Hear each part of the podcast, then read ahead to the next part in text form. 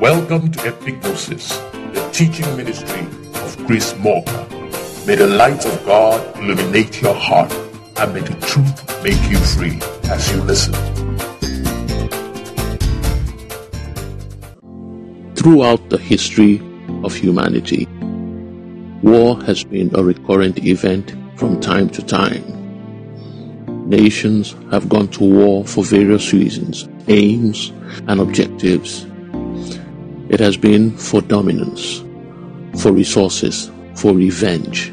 However, I must say that the most frequent reason for which wars have been fought on this planet has been over differences in belief systems. Nothing has caused more conflict in human history than religion. No wonder when Christ was on the earth, he said he did not come to bring peace, a sword and true to his word, swords have continued to swing in the name of religion.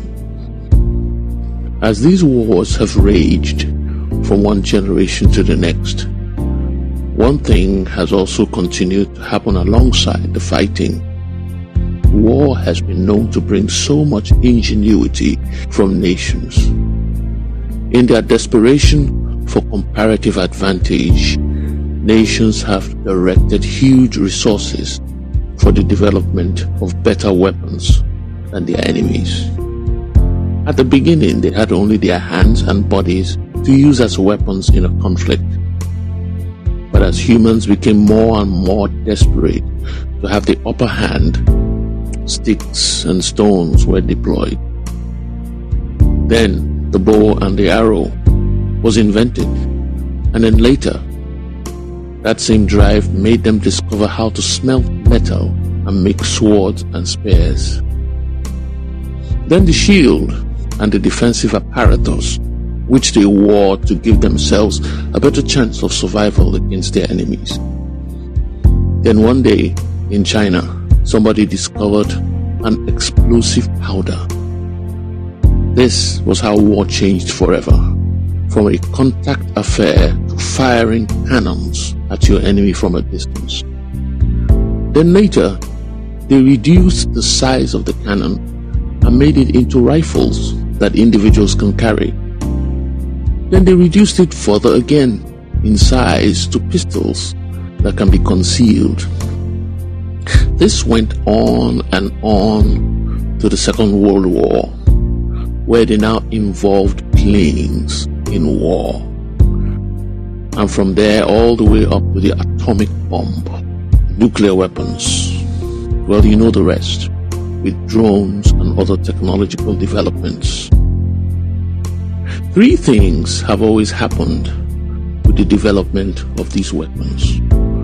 The first is that whoever developed the latest weapons always won the war because it gave them comparative advantage the second thing is that no matter how hard they tried, they could never keep the technology to themselves alone. Other nations always eventually acquired the same technology. And the third thing that always happened was that they always found civil uses for these technologies, which eventually became of huge benefit to mankind. So, from sticks and stones all the way down to nuclear weapons and drones, there has been very positive uses for the same tools which were initially imagined only to use for destruction. Herders ended up using the sticks to shepherd their flocks. Now everyone knows how important knives and cutlasses have been to arable farming. Hunters use the rifles to hunt game to feed people. Miners use explosives to reach the minerals faster than before. And most of the power generation in Europe for years is nuclear power generation, which would never have been possible if the atomic bomb had not been built. In an ironic way, had these wars not been fought, humanity may not have had the drive to bring the kind of development we see in the world today. Because humans seem faster in ingenuity when they are driven by fear. The point of the preceding presentation is to bring out the fact that every weapon, although designed to destroy, once purpose changes, can end up having positive application. This further goes to buttress that point I have always made that nothing is absolutely good or bad, but always good and bad resides exclusively in intentions. Now, as much as other nations eventually get to know the technology developed by one nation, because the purpose of the other nations are still destruction, it has somehow appeared that the originator of that technology always maintained an edge over the rest in its use. They somehow always know more about it than everyone else. Though every nation has an idea about all kinds of weapons, that nation from which it was developed always leads in its deployment and use. Due to this fact, when going up against a nation, it is not a good idea to battle with them where they are better than everyone else. It is wise to choose your battleground where you have advantage. It is generally better for you to use what you developed than what you copied from your enemies. Now we're talking in this podcast about the weapons of our warfare. Now not the weapons of all warfare, but our own warfare as Christians. Just like every nation has weapons on which they have comparative advantage, we also have weapons which are unique to us, built for a unique purpose. Apostle Paul said something about these weapons in 2 Corinthians 10 from verse 3 to 5, and it reads, For though we walk in the flesh, we do not war after the flesh, for the weapons of our warfare are not carnal, but mighty through God the pulling down of strongholds. Verse 5 says, casting down imagination and every high thing that exalts itself against the knowledge of God, and bringing into captivity every thought to the obedience of Christ. Now, in this scripture, the apostle spoke of the weapons of our warfare, which we believe implies Christian warfare. Notice that he said, though we walk in the flesh, we do not war after the flesh. This means that though we are living in the physical, our warfare is not physical. He then goes on to describe what our warfare is about. He said, it's about pulling down strongholds, which are actually negative mindsets. It's about casting down imaginations or superstitions which are things that constitute a hindrance to knowing God. In short, it's all about mind control. The summary of our warfare is that it's a battle for the mind. This is because, as far as we are on this earth, we are what our mind says we are. So if we don't get it right in the mind, we cannot get it right at all. Just like with regular nations, our kingdom also has dedicated weapons developed by our own to achieve aims and objectives peculiar to our purpose. Though our enemies have their weapons, which are also powerful, we have ours as well. Already established previously, it is foolish to try to fight your enemy using weapons they develop it will be more likely that they will defeat you on their own battleground. Do not try to fight your enemy using the weapons of your enemy. This is because their weapons were developed for aims and objectives which are quite different from the aims and objectives of our own warfare. So we are more likely to be fulfilling the objective of the enemy when we deploy the weapons of the enemy. Now, what are the aims and objectives of the enemy? The Bible says in John 10:10, 10, 10, and it reads, "The thief cometh not but to steal, kill, and to destroy. I have come that they may have life and have it more abundantly." This scripture is self-explanatory. The purpose of our enemy is to steal, kill, and destroy. On the other hand, what is our objective? Well, since we say we are followers of Christ, our objective has to be the same with Christ's objective.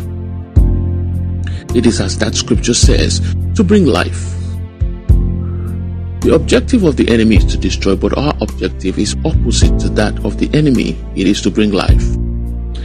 This means that we are not called to be destroyers, but called to be repairers and life givers. Therefore, our warfare is about fixing what has been damaged in the mind towards the purpose of a better life for people. And we can't do it using the weapons of the enemy, which are designed to destroy. Now, as we had said initially, it is possible to find creative uses for any weapon. So theoretically, one could take a weapon of the enemy and use it for good. However, as we have already established, that the designer of the weapon is likely to have more proficiency in their weapon. The bottom line here is that we need to learn to use the weapons of the kingdom to do the work of the kingdom. Now, let me come to the very heart of this message. There is a dangerous trend going on in recent times within Christian circles where Christians are deploying the kinds of weapons used for witchcraft and all manner of curious acts meant for destruction in their prayers and other church activities. As a matter of fact, when you hear the kind of prayer points raised in many prayer sessions, you will hardly distinguish them from witches. The only thing that makes you recognize them as Christians is that they do it all in the name of Jesus. They pray for people to die in the name of Jesus. They send fire in the name of Jesus. They use enchantments on the ground in the name of Jesus. They use mirrors and coffins to pray in the name of Jesus. They send confusion to what they refer to as the camp of the enemy in the name of Jesus all manner of things which have nothing to do with the life saving mission of our Lord Jesus Christ is done in the name of Jesus. And the question now becomes who sent these people to do these things?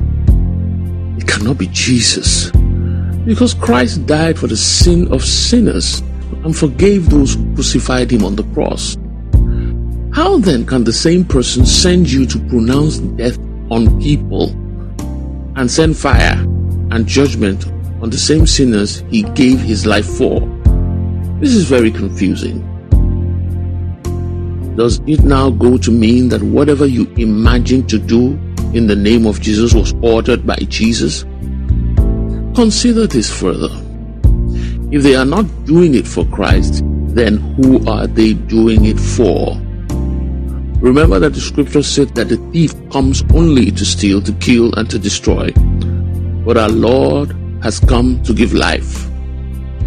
Is it not then reasonable to assume that if they are not doing Christ's work, then they are actually doing the enemy's work? The common excuse usually given by these people oftentimes is that what they are doing is working. In fact, they publish testimonies regularly. Of course, it works. It's the enemy's weapons, designed for the purpose of the enemy to destroy. Remember that thieves and robbers also get rich by destroying lives and possessing other people of their things. Can you then say that they are successful in the same way as an honest person? A certain man of God said, When purpose is not known, abuse is inevitable. We need to identify the purpose for which we are called for us to be able to achieve it. According to 2 Corinthians 5:19, we are not called to be destroyers, but called to be agents of reconciliation. So the fact that you can destroy and prosper doing it does not make you successful from a Christian perspective. Rather, it makes such individuals a problem to the kingdom. Search the scriptures as you may, you will never find examples where many of these things have been used to achieve anything good. Yet, there has been over the years a massive importation of practices from other belief systems into Christian culture, which have been used to simulate progress, thereby turning our focus onto selfish ends. With all that has been said here, the question at this time will then be how can we fight against our enemy when our weapon gives life and their own destroys? It certainly appears as if the enemy has a comparative advantage over us, which is an obvious dilemma, requiring an elevation in our thinking to figure out. But don't be deceived by a carnal mindset. The Bible says that though the weapons of our warfare are not carnal, they are mighty, superior to that of the enemy, if you understand how to apply it. So join me again for the concluding part of this series to discover, first of all, who the enemy is, also to learn the actual weapons of the kingdom and the proper way to deploy them to achieve the aims and objectives of the kingdom of Christ. So until the next time, God bless you richly. In Jesus' mighty name I pray. Thank you so much for listening and God bless you. Hope you were blessed by these teachings. For inquiry, support, and contributions, kindly send us an email on epignosis721 at gmail.com. You can also send us a message via WhatsApp on 234-80-3577-3659. We would love to hear from you. God bless you.